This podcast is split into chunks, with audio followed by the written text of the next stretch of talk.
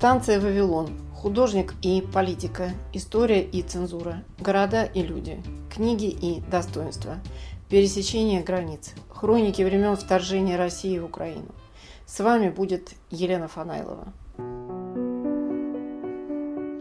Споемте, друзья, ведь завтра в поход Уйдем в предрассветный туман Споем веселей, пусть нам и подпоет Седое боевой капитан. Прощай, любимый город Уходим завтра в море И ранее порой Мелькнет за кормой Знакомый платок голубой Лев Рубинштейн поет старые песни и читает свои стихи. Мы посвящаем этот выпуск памяти крупного поэта, публициста, гражданина и замечательного человека, без которого Москва, которую он любил, становится холоднее, а его многочисленные друзья чувствуют себя осиротевшими. Он был сбит машиной, но его уход расценивается коллегами как не случайный в темные времена современной России. Его гражданская позиция была безупречной. Он был настоящим публичным интеллектуалом. Рубинштейн поддерживал политзаключенных, был одним из основателей проекта «Последний адрес», а это таблички памяти репрессированных во времена Большого террора. Открыто выступал против войны в Украине звуковой архив получен нами от друзей, которые записывали его выступления.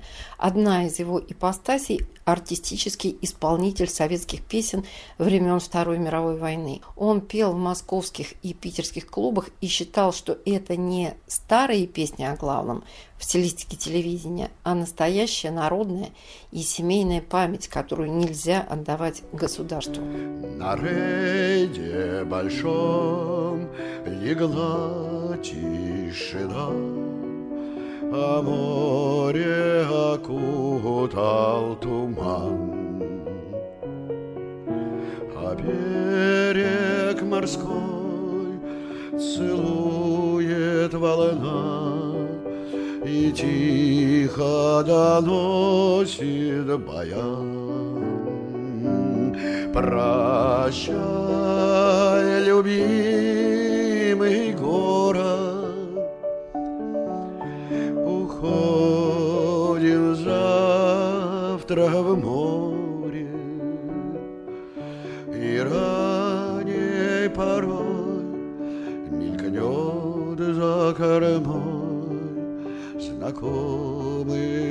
платок голубой. Прощай, любимый город. Уходим завтра в море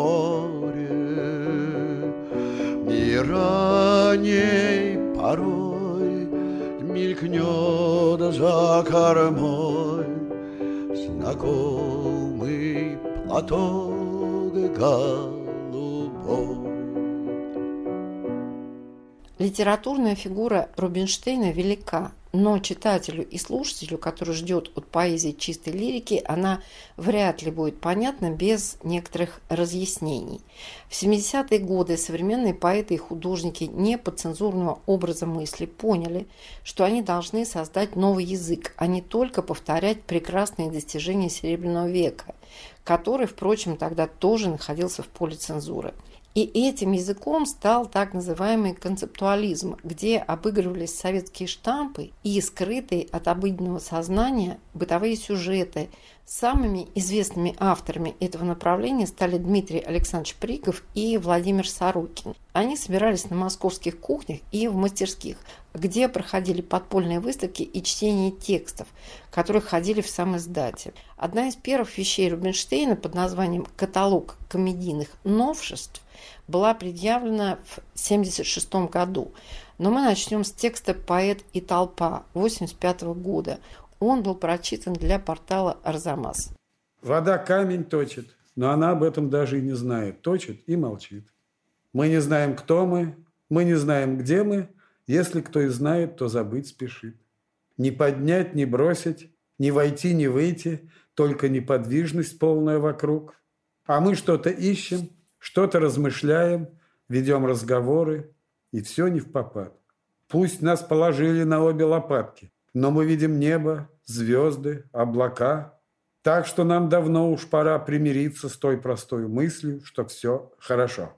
Что кричишь, как будто что-то изменилось? Все осталось прежним. Ты уже не тот. Если что и будет, мы уж не увидим. Нам хотя бы до смерти собственной дожить.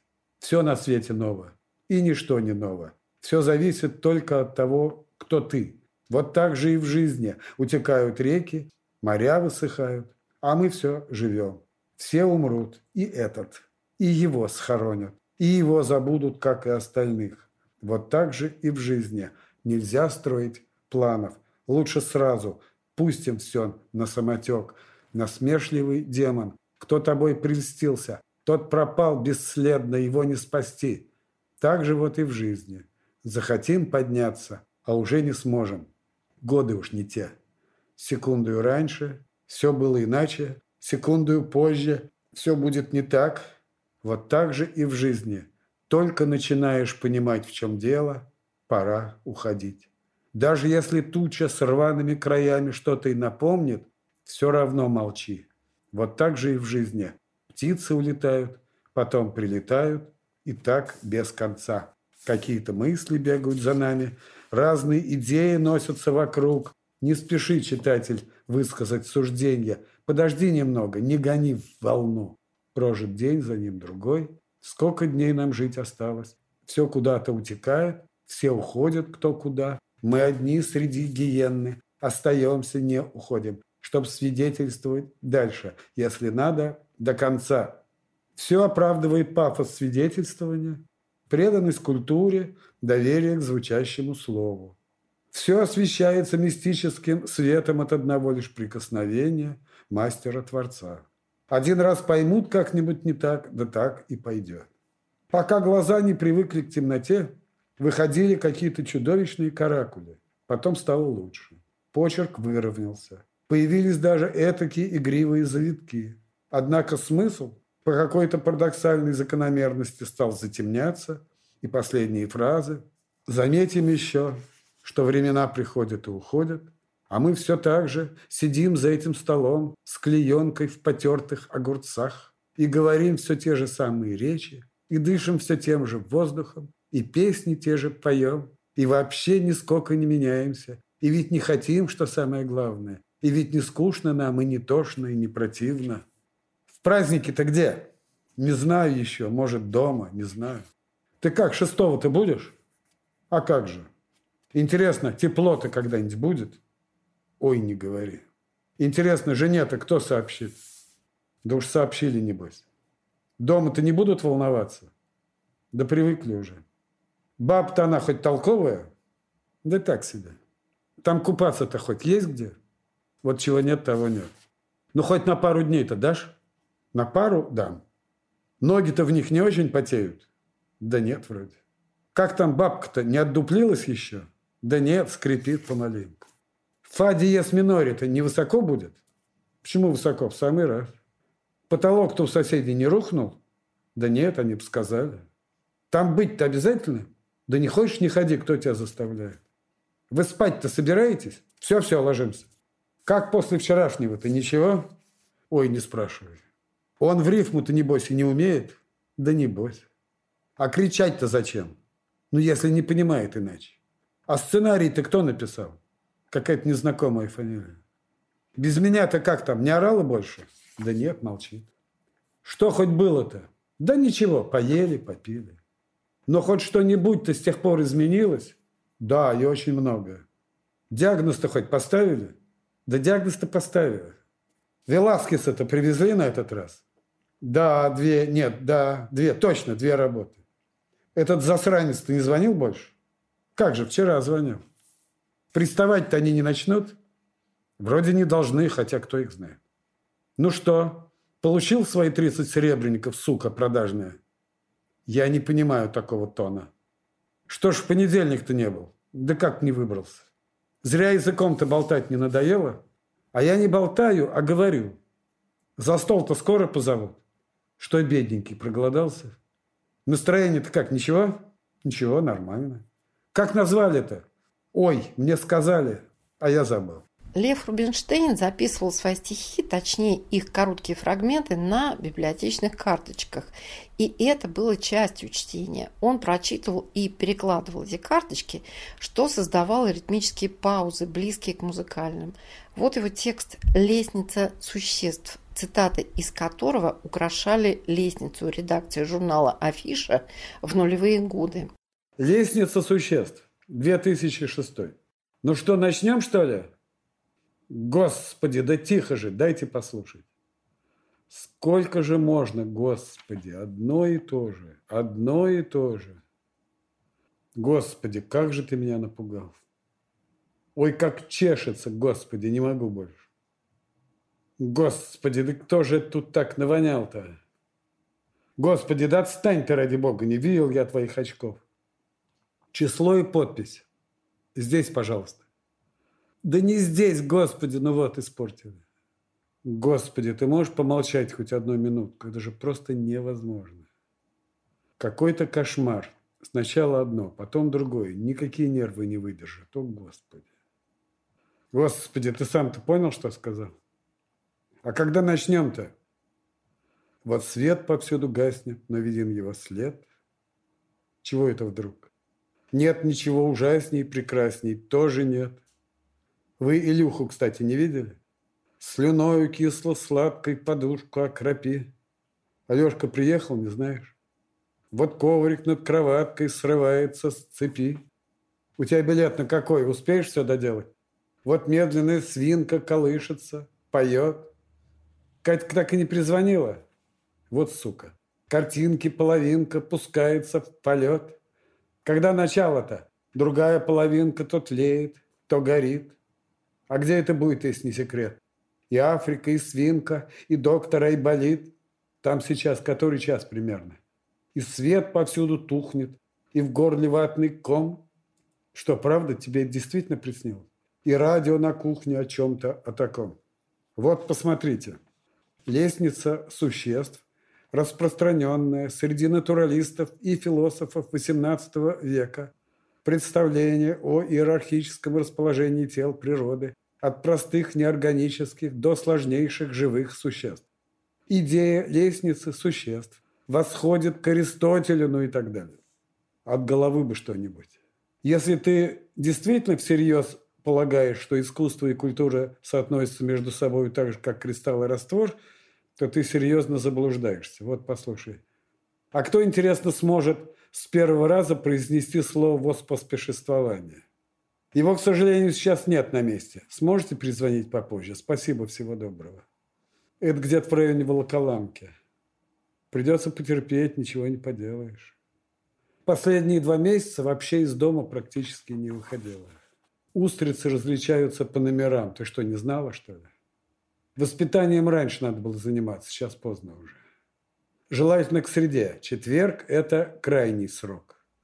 Короче, прихожу и вижу, что все как было, так и осталось. То есть не сделано буквально ничего. Ты знаешь, просто руки опускаются. Стихов давно уж не пишет, слава богу, каким-то делом занялся. А я уж давно ничему не удивляюсь, а уж этому тем более. Приходи, все будут. А главное, ни в коем случае не солить. Когда начало, не помнишь? Вот свет повсюду гаснет, но виден его след. Ну, чего там наговорил твой Заратустра? Нет ничего ужасней, прекрасней. Тоже нет. Ты это что, серьезно, что ли? Слюною кисло-сладкой подушку окропи. Вопросы есть какие-нибудь? Вот коврик над кроваткой срывается с цепи. Мы когда-нибудь начнем или нет? Вот медленная свинка колышется, поет.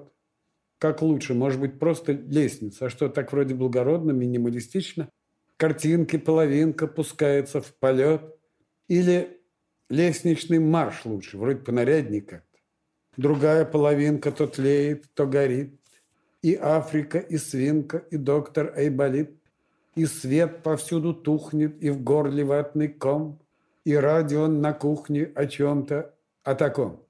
А лучше всего лестница существ так и оставим, хорошо?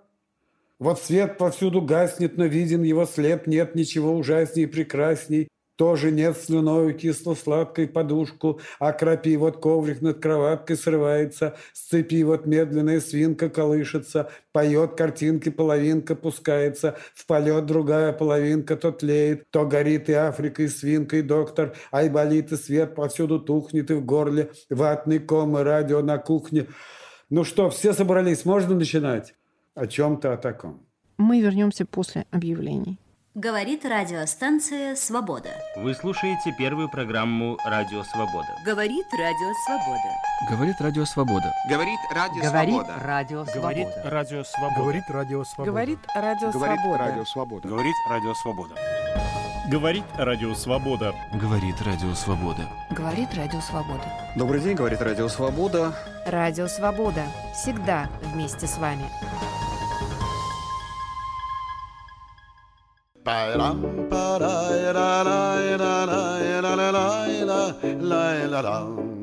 Рубинштейн поет. Начнем эту часть со старой военной песни, которую исполнял Серж Гинзбур. Не случайно молодые фотографии Рубинштейна напоминают французского бунтаря. Похожие черты лица, похожий взгляд в камеру, как будто тот же худой парень в черном костюме, из рукавов и штанин которого торчат запястья и щиколотки. Та же пластика и личная стилистика. И выбор русской песни тот же. С берез не слышен, невесом взлетает желтый лист. Старинный вальс, осенний сон играет гармонист. Вздыхают, жалуясь басы, и словно в забытии Сидят и слушают бойцы, товарищи мои. Под этот вальс весенним днем ходили мы на круг. Под этот вальс в краю родном любили мы подруг. Под этот вальс ловили мы очей любимых свет. Под этот вальс грустили мы, когда подруги нет. Теперь одно из самых знаменитых в узких кругах стихотворений Рубинштейна. Как считают специалисты, ему и его товарищам удалось создать новейшую русскую поэзию, сломать каноны. Это краткое описание фотографий из семейного альбома и каталога мертвых. Сочинение 95 года. Это я. Это тоже я. И это я. Это родители, кажется, в Кисловодске. Надпись 1952. Миша с волейбольным мячом. Я с санками. Галя с двумя котятами. Надпись «Наш живой уголок». Третий слева – я. Рынок в Уфе. Надпись «Рынок в Уфе, 1940». Неизвестный. Надпись «Дорогой елочки» на память от МВ город Харьков. А это отец в пижаме и с тяпкой в руке. Надпись «Кипит работа», почерк мой. Мама с глухой портнихой Татьяной. Обе в купальниках. Надпись «Жарко, лето 54». А это я в трусах и в майке. Сидят Лазутин Феликс и чья-то рука, пишущая что-то на листке бумаги. Голубовский Аркадий Львович и капелька дождя, стекающая по стеклу вагона. Розалия Леонидовна и маленький розовый конверт, выпавший из женской сумочки. Кошелева Алевтина Никитишна, уборщица. И беззвучно шевелящиеся губы телевизионного диктора. Покойный А.В. Сутягин. И обрывок фотографии, плывущей по весеннему ручейку. Гаврилин А.П. Школьное прозвище «таксидермист» и надувшиеся вены на руках пожилого рабочего. Профессор Витте и раскрытый зонтик, медленно выплывающий из-под моста.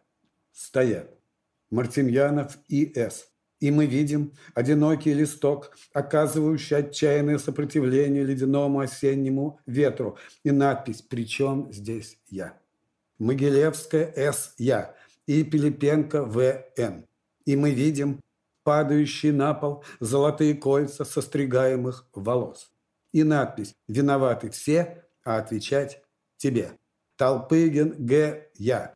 И мы видим заплаканное лицо итальянской тележурналистки.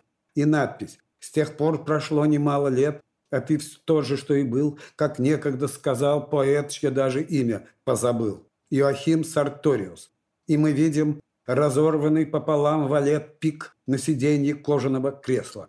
И надпись «Здесь будет все, и плеск весла, и слово нежное люблю, той, что еще не доросла, чтоб строить глазки королю». Говендо, ТХ, и мы видим шесть или даже семь ярко-оранжевых таблеток на дрожащей детской ладошке. И надпись такой я буду умирать, другой споткнусь и упаду. Недаром так боялась мать, что я пойду на поводу. Макеева ОА. И мы видим отмеченный на географической карте город Бохум.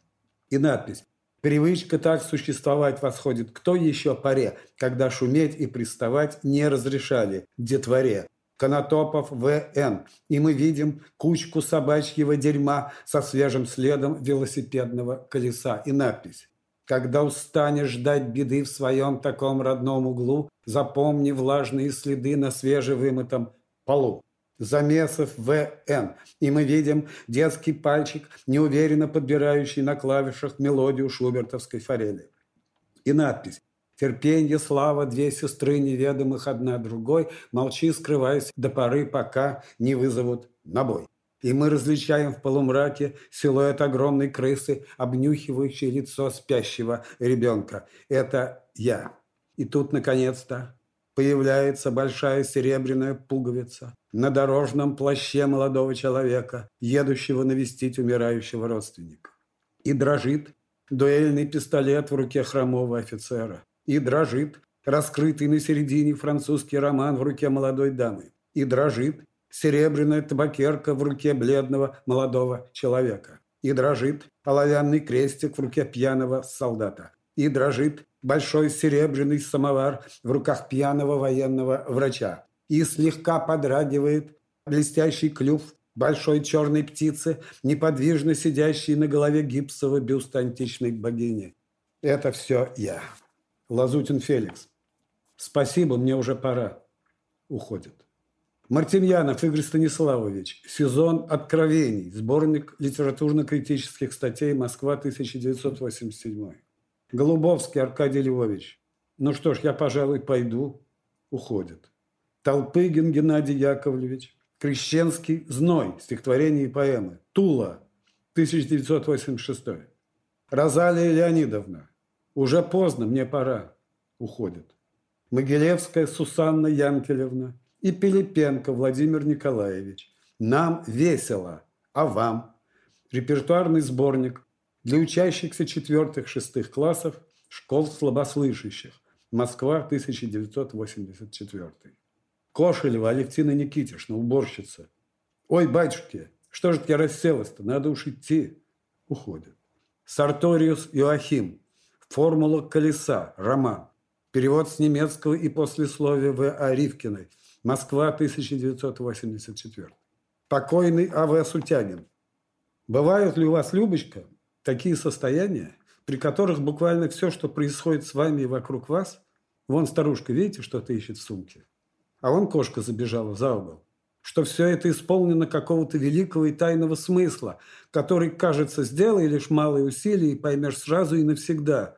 Что, простите? Ничего, я слушаю. Так бывает или нет? Что бывает? Уходит. Говендо Тамара Харитоновна. Некоторые вопросы неконвенциональной поэтики в поздних трудах Джеймса Доусона. В сборнике «Актуальный лабиринт», выпуск 3, Москва, 1992, страница 12-21. Макеева Ольга Александровна. Календарные обряды племен Среднего Левобережья. Там же, страница 12-21. Конотопов Валерий Николаевич. Драма Томаса Бауэра «Скотница и Курфюрст» к анализу основных мотивов. Там же, страница 12-21. Замесов Виктор Николаевич. Кризис паразитарного сознания. Что дальше? Там же страница 12-21. Гаврилин А.П. Мы, к примеру, говорим, вот ветер шумит, да? Ну да. А шумит вовсе не ветер, а то, что попадается ему на пути. Ветки деревьев, кровельная жесть, печные трубы. А ветер, Любочка, не шумит. Что ему шуметь? Действительно, уходит. Профессор Витте, один. Господи, сколько же можно? Пережить это нету никаких сил. Ведь я же честно стараюсь. Видит Бог, я честно стараюсь. Срывается на крик. А это все она, она. Это тупая мещанка Антонина. А уж чего мне стоил ее восхитительный кузен, это ненасытная скотина, украшенная университетским дипломом, знает один только Бог. Впрочем, я, кажется, знаю, что надо делать. Уходит. Голоса мертвых из текста «Это я». Рубинштейна много и охотно переводили на Западе. Его тексты лучше статей политологов объясняли, что такое мир советского и постсоветского человека. Как рассказывают очевидцы его выступлений, в том числе в Украине, а в нулевые и десятые годы приглашения русских поэтов были еще возможны. Сначала публика недоумевала, но уже на третьем пассаже начинала хохотать. Вот смотри, сначала надо протереть вот этой губочкой. Смотри, я ведь тебе показываю. Вот этой губочкой. Потом вот этой сухой тряпочкой, чтобы не ржавело. Понятно? Уходит. Ты знаешь, я пойду, пожалуй. Куда же ты пойдешь, чудак? У нас свободен весь чердак, все есть, подушка, одеяло. Нет, нет, спасибо, мне пора. Смотрит на часы. 12.10, успеваю. Ну что ж, ни пуха, ни пера. Уходит. А это я. А это Утро золотое, когда пускался на утек от разъяренной тети Зои простой соседский паренек. А это я. А это Ларичевый рай, полузабытый силуэт. Мои очки в простой оправе. Мне 9, ей 12 лет. А это я.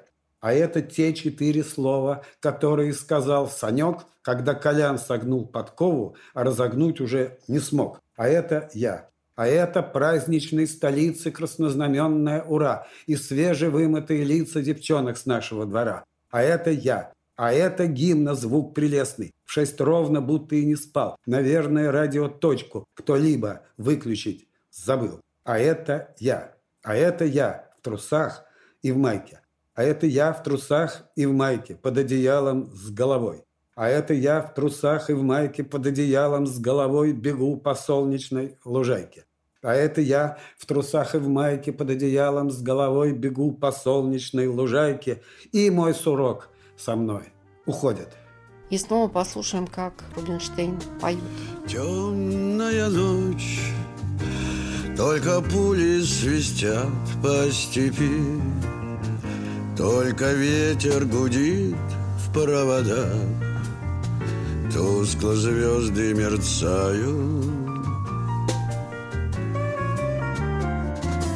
Темную ночь ты, любимая, знаю, не спишь И в детской кроватке тайком Ты слезу утираешь Как я люблю глубину твоих ласковых глаз Как я хочу к ним прижаться сейчас губами. Темная ночь разделяет любимая нас, И тревожная черная степь пролегла между нами.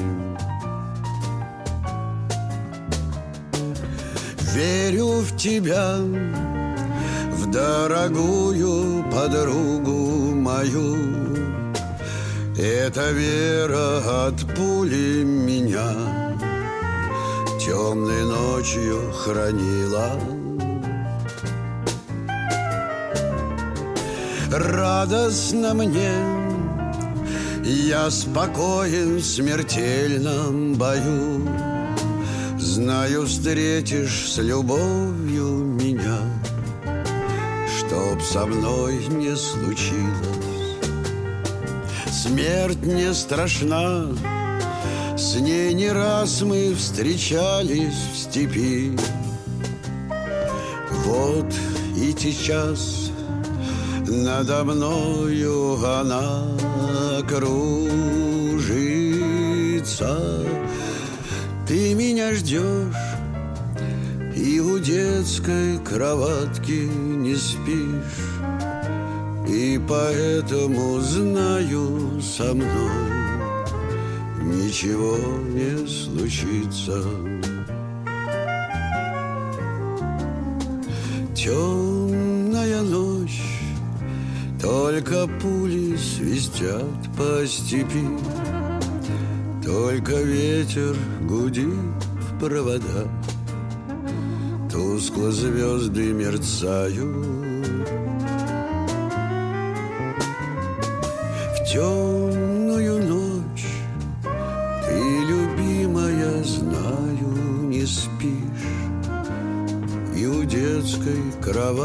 кроватки тайком. Ты слезу утираешь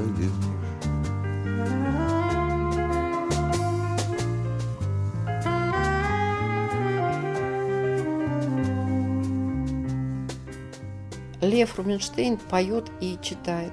Памяти поэта и гражданина.